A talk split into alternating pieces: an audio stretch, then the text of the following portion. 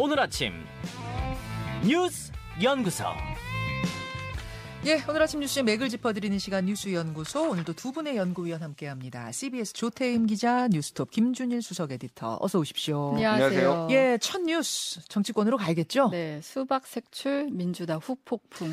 민주당이 체포 동의안 표결을 한 후에 지금 상당한 내홍을 겪고 있어요. 네, 예상 밖 이탈표의 이재명 대표 지지자들을 중심으로 이탈표 색출에 나선 모습인데요. 이 대표 이제 대표적인 팬카페인 제명인의 마을 등에서는 수박이라고 하죠. 이제 겉과 속이 다르다. 수박으로 지목된 민주당 의원들에게 부결했느냐 문자를 보내고 거기에 대한 답변이 온 거를 공유하기도 하고요. 또 문자를 보냈는데 답변이 없으면은 이건 부결을 하지 않은 거다. 이렇게 명단을 공, 공유하고 있고요. 또 낙선 명단들을 공유하면서 다음 총선에서 퇴출시켜야 한다. 이런 목소리도 내고 있습니다. 예. 네. 이재명 대표 이제 어제 민생 행보를 했어요. 그러니까 예. 급식 노동자들을 만난 자리에서 이제 노동 환경 개선에 신경 써야 된다 이런 민생 메시지만 하고 이제 이 자리에 기자들이 많이 갔었거든요. 예, 예. 기자들이 뭐 사퇴 여론이 있다 이런 질문을 했는데 거기에 대해서는 이제 답을 하지 않았고요. 어제 민주당 고위 전략 회의가 있었는데 여기에 대해서도 뭐 향후 거치 등에 대해서는 얘기는 나오지 않은 것으로 전해집니다. 음. 다만 이제 이재명 대표가 이 자리에서 당원들에게 표결 결과를 예단해 공격하는 행위 는 단합에 도움되지 않는다.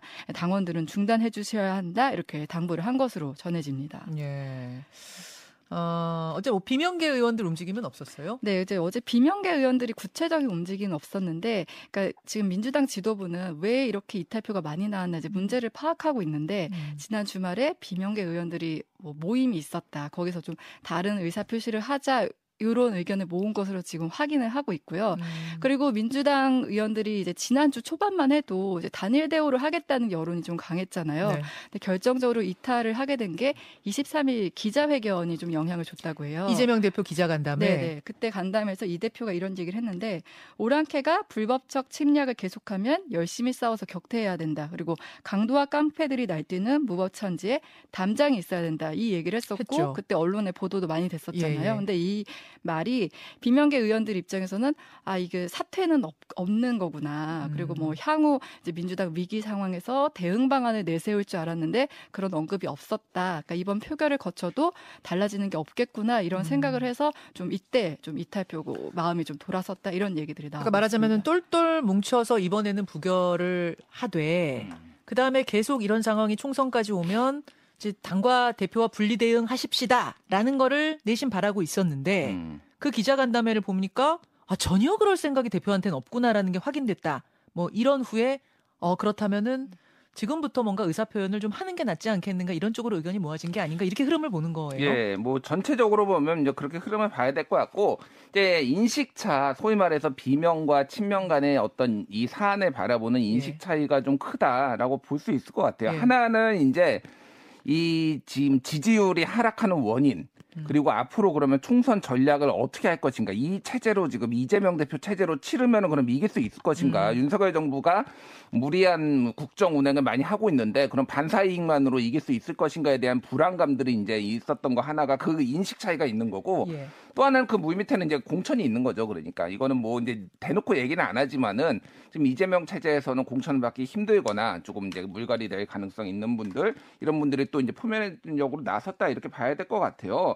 그래서 지금 이제 소위 말하는 이제 수박 색출 이거와 관련해서는 전체적으로 보면은 뭐 중도층의 민심은 굉장히 싸늘하다 이렇게 좀 봐야 될 것 같습니다. 왜냐하면은 이게 어쨌든 자, 자유투표였잖아요. 결, 결론적으로 이게 당론 투표도 그렇죠. 아니었고 예. 자유 투표였고 의원 개개인들이 본인의 양심과 소신에 따라서 한 것인데 음. 이렇게 색출한다라는 것이 맞느냐. 그러니까 이것도 지지층, 열성 지지층들의 어떤 마인드, 음. 세계관에 좀 이런 게 있는 거예요. 그러니까 지금의 이 상황 자체를 반독재 민주화 투쟁으로 보고 있는 거예요. 그러니까. 반독재 민주화 투쟁. 예, 그러니까 80년대에 지금 연장선상이 30년이 지났지만은 이게 윤석열 정부는 반독재 지금 그러니까 독재 독재 정권이고 검, 검찰 독재 정권이고 그러면은 내부 단속이 단일 대우를 유지하는 게 저- 중요한데 이거를 이재명을 넘기 검찰에 넘기는 거는 이거는 해당 행위고 이거는 배신자다 이런 정서들이 이제 있는 거예요. 이게. 반민주화 운동이다 뭐 이런 식으로 지금 보고 있는 것이 아니냐 예, 예. 세계관이 뭐 그거는 뭐 그거는 거의 맞다라고 보시면 될 것 같고요. 그러, 이게- 그렇게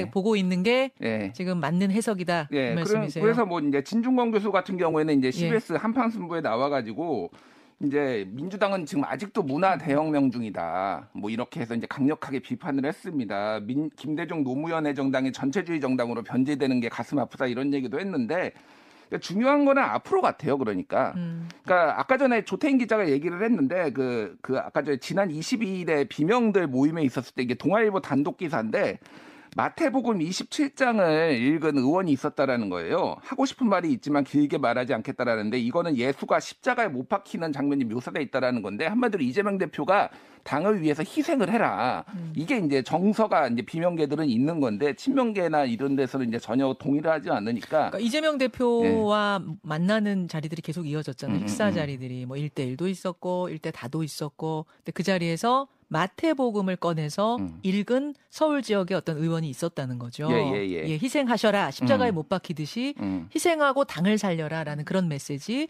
이제 그런 메시지가 지금 이, 이른바 이탈표 음. 서른 몇 표 나온 이탈표의 마음이다. 이렇게 지금 해석하고 있는 거고요. 그러니까, 그러니까 총선을 바라보고 있고 이걸 어떻게 지금 난구 지지율이 안 나오는 난국을 헤쳐나갈 것인가에 대한 인식이 극명하고 이거는. 좁혀지지가 않을 것 네, 같아요. 양쪽이. 그러니까 음. 아, 저번에 어제도 말씀드렸지만 그래서 영장이 다시 날라왔을 때 어떻게 될 것이냐가 이제 초유의 음. 관심사가 될 수밖에 없는 그런 상황입니다. 그러니까 지금 해석을 해주셨잖아요. 두, 네. 두 측의 마음이 어떤지를 해석해 주셨잖아요. 음. 한쪽은 이재명 대표가 영장실질심사 받으러 가는 거는 뭐 독재 정권의 못을 넘기는 거 아니냐 이제 음. 이렇게 보는 시각과 당을 위해서는 선당 후사는 지금 영장실질심사를 떳떳이 받으러 가시는 것입니다라는 입장이 완전히 다른 상황. 아 이러니까 이제 내홍으로 빠져드는 네. 거네요. 근데 지금 뭐, 뭐 아까 총선 얘기도 했지만 지금 그 수도권 의원들을 중심으로 위기감이 커지고 있다고 해요. 이제 수도권 좀 험지로 분류되잖아요. 네. 근데 이대로 이제 총선을 치를 수 있겠느냐 이런 것 때문에 좀, 음, 좀 이번에 좀 이탈표가 나왔다는 얘기가 나오고 그 지금까지는 어쨌든 수면 아래에 있던 목소리였는데 이번에 표결 처리를 통해서 일종의 좀 비명계 샤이 비 샤이라고 할 수 있는 그 네. 표심들이 좀 이제 이제는 세력화 수면 위로 떠오르는 거 아니야 이런 그렇죠. 우려도 나오고 있습니다. 예, 그런 지금 해석도 나오고 있는 상황. 자, 어제는 이상민 의원과의 인터뷰가 있었고요. 어, 오늘은 안민석 의원 인터뷰가 준비되어 있습니다. 사실 안민석 의원은 오늘 3일절인데 일본에 그 사도광산 문제 때문에 일본에 예, 가 있습니다. 그래서 저희가 연결을 하는 건데 뭐 민주당 이야기까지 같이 가도록 하죠. 두 번째로 갑니다. 탈북 어민 북송은 위법.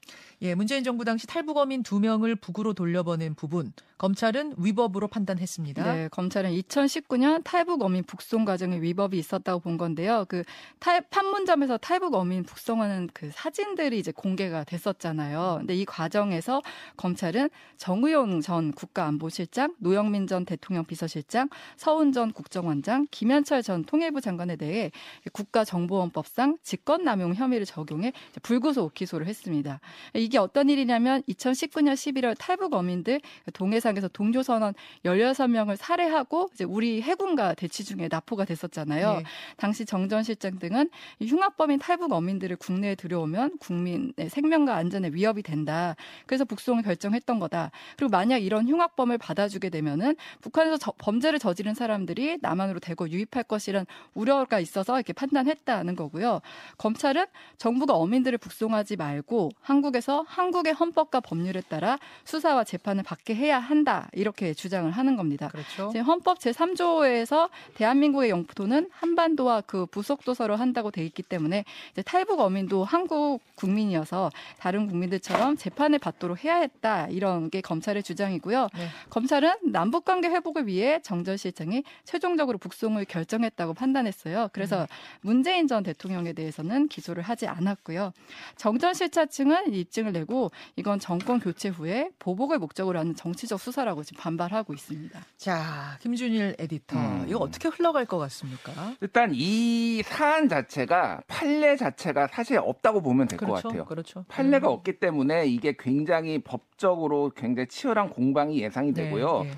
이게 지금 뭐 조탱 기자가 좀 요약을 했지만은 짚어봐야 될 쟁점이 너무 많아요. 음. 그러니까 이게 현실과 이 어 뭐 이상의 괴리, 현실과 법의 괴리 이런 음. 부분이 있습니다. 먼저 이제 검찰에서 보는 이 시각을 말씀드리면은 네. 헌법 3조에 대한민국의 영토나 한반도와 그 부속 도서로 한다.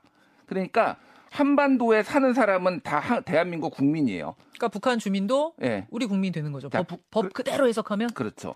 그러니까 법 그대로 해석하면 북한 주민도 다 우리 국민입니다. 그러면은 지금 북한이 사실상 실효 지배를 하고 있고 음. 북한에 대한 시각이 한때는 괴뢰 괴뢰 정권 그래서 이를테면 일, 뭐 무- 무법적으로 이제 점유를 하고 있는 뭐, 뭐 이북을 음. 휴전선 이북을 점유를 하고 있었다가 사실상 국가로 인정했다가 이를테면 유엔에 1991년에 동시 가입을 한다든지 뭐 네. 이런 일련의 행위들을 다 어떻게 볼 것인가 아. 이런 쟁점이 있는 거예요. 아, 아. 만약에 무슨 북한 이제 뭐 이제 법 법의 조문을 그대로 해석을 하면은 맞죠 북한 그러면은 빨리 우리는 주석궁으로 탱크를 몰고 가가지고 북한 주민들을 지금 억압받고 있는 주민들을 해방시켜야 되고 이거는 음. 안 하면은 직무유기예요 그러면은 이런 식의 이제 논리까지 갈 수가 있는 거예요. 근데 또 그러니까. 예. 유엔에서는 국가로 인정하고 음, 있고 음, 음. 우리는 그 유엔에 가입이 돼 있고 막 이런 음. 것들이 복합적으로 물려 있다는 거군요. 그리고 또 하나가 이제 쟁점이 뭐가 있냐면은 이게 탈북민을 이제 한국에서 받아들이 3만 명이 넘어서 이제 4만 명이 됐는데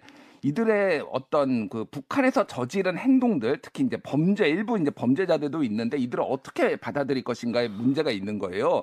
지금까지는 다 받아들였습니다 국정원이. 예, 그러니까 예. 뭐 일부 범죄도 있었고 그게 이제 탈북 과정에서 이제 나왔던 뭐 이제 살인인도 있었던 있었던 것도 그러니까 있고 범죄자인 경우도 일단 예. 국내로 들어와서 예. 거기서 다시 재판을 받게 했잖아요. 그래서 감옥에 가서 뭐 사- 형을 살아야 되면 국내에서 형을 살고 이런 식으로 하지 않았느냐? 어떻게 재판도 안 받고 그냥 돌려보내느냐? 이제 이게 또 검찰의 에, 이 문제 문제로 짚는 부분이죠. 검찰이 그렇게 주장을 하고 있지만은 예. 사실상 탈북자들 중에서 북한에서 저지른 범죄로 여- 국내에서 재판받은 사례가 거의 없습니다. 음. 없는 이유가 왜 그러냐면은 증거가 없어요. 증거가 일단은 없어서. 음. 그 증거를 수집할 수가 없잖아요. 그러니까 증거 능력이 인정이 안 되는데 이번 사례가 왜 크게 문제가 됐냐면은 이번에는 역대급이었습니다. 음. 그러니까 선원이 16명인가를 살해를 하고 북한으로 들어갔다가 도주를 하고 그거를 군에서 다 감청을 해가지고 이들이 죽인 걸 알고 있었고 잡은 다 도주를 하는 걸 잡아와가지고 하니까 갑자기 우린 귀순하겠다라고 귀순 의사가 없다라고 판단을 했는데 이제 이게 그러면은 이들을 만약에 재판에 세우면은 무, 무법 그러니까 법- 법정에 제대로 증거를 제시할 수 있느냐?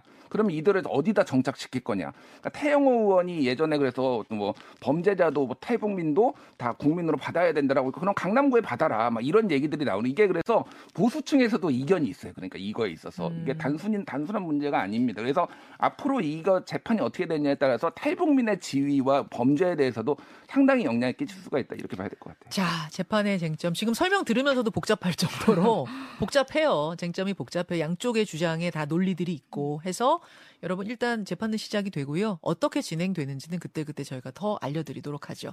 다음 뉴스로 갑니다. 네, 국방부 미국과 탄약 수출 협상 중. 국방부가 미국과 탄약 수출을 협상하고 있다. 네. 이건 무슨 얘기죠? 지금 국방부가 한국의 무기 업체 그리고 미국 국방부 간의 탄약 수출 협상이 진행 중이라고 밝혔는데 이 미국과 무기 수출 협상을 하는 거는 이제 문제될 게 없는데 이 안에 담긴 의미가 일종의 우크라이나 우회 지원이라는 겁니다. 음. 그러니까 국방부 이 대답도 어떻게 나온 거냐면 정례 브리핑에서 기자가 주한 우크라이나 대사가 한국 국방부에 무기 도입 협의를 요청한 데 대한 우리 입장이 뭐냐 이렇게 물은 데 대한 답을 한 겁니다. 아, 그러니까 지난해 11월에도 미국이 우크라이나 지원으로 이제 탄약이 부족해지자 한국으로부터 이제 수입해 전량을 확보한 바 있거든요. 예. 그래서 이번에도 이게 우크라이나 지원용 으로 한국산 탄약 수입을 우리 정부와 협의하는 거 아니냐 이런 추정이 나오고 있는 겁니다. 그러니까 우리가 생산한 것을 네. 미국으로 보내서 미국이 우크라이나로 보내는 형태. 네, 네, 네, 음. 맞습니다. 근데 이제 우리 입장에서는 미국을 최종 사용자로 명시를 하면 네. 이제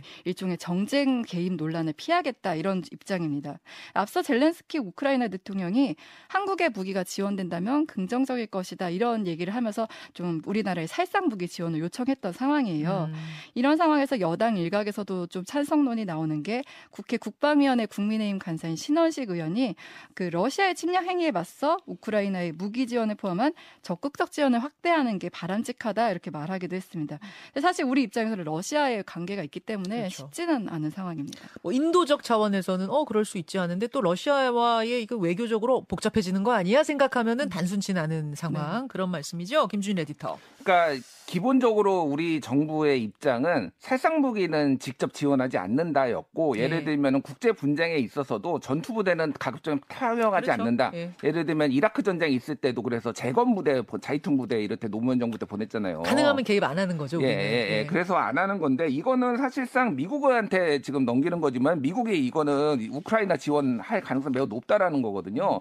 근데 어제 이제 JTBC에서 그 우크라이나 대통령 핵심 참모인 미하일로 돌요라크 대통령 고문이 인터뷰를 했는데 새싹 무기를 못 주는 한국의 입장을 이해한다. 음. 뭐 사실상 이제 얘기를 했지만은 또 한쪽에서는 무기 좀 지원해 달라 이런 얘기가 나오고 있어요. 음. 이게 지금 전체적으로 1년이 지나면서 무기가 다 동났다 지금. 그렇죠. 다 그렇죠. 동났다라는 거예요. 그래서 사흘 전에 CNN이 보도한 거에 따르면 중국은 러시아에 드론하고 탄약 제공을 검토하고 있다라는 거거든요. 네. 그러니까 이게 러시아 원래 중국도 직접 지원 안 했는데 네. 중국도 주니까 지금 곳곳에서 지금 다 지금 무기들을 다 지원을 해야 되는 압박들이 지금 있다. 혹시 러시아 네. 쪽에서 한국 당신들 저 무기 지- 우회 지원하면 가만 안 두겠어 이런 이런 이런 시그널도 있어요? 아직 그런 건 없어요? 공식적으로는 없는데 여러 가지 좀 외교적으로 특히 우리가 불곰 사업하면서 러시아한테 무기적으로 굉장히 많은 도움을 받아왔거든요. 네, 그런 네, 부분들이 네, 이제 네. 국제 외교상 좀 어려운 부분들이 괜히 있다. 끼어들었다 우리 개 외교 관계 네. 복잡해지는 거 아니 냐 이제 우려- 이런 우려도 같이 나오는 거죠. 그렇죠. 어쨌든 수출 협상 중이라는 소식까지 전해드리면서 두 분 고맙습니다. 감사합니다. 김현정의 뉴스쇼는 시청자 여러분의 참여를 기다립니다. 구독과 좋아요, 댓글 잊지 않으셨죠? 알림 설정을 해두시면 평일 아침 7시 20분 실시간 라이브도 참여하실 수 있습니다.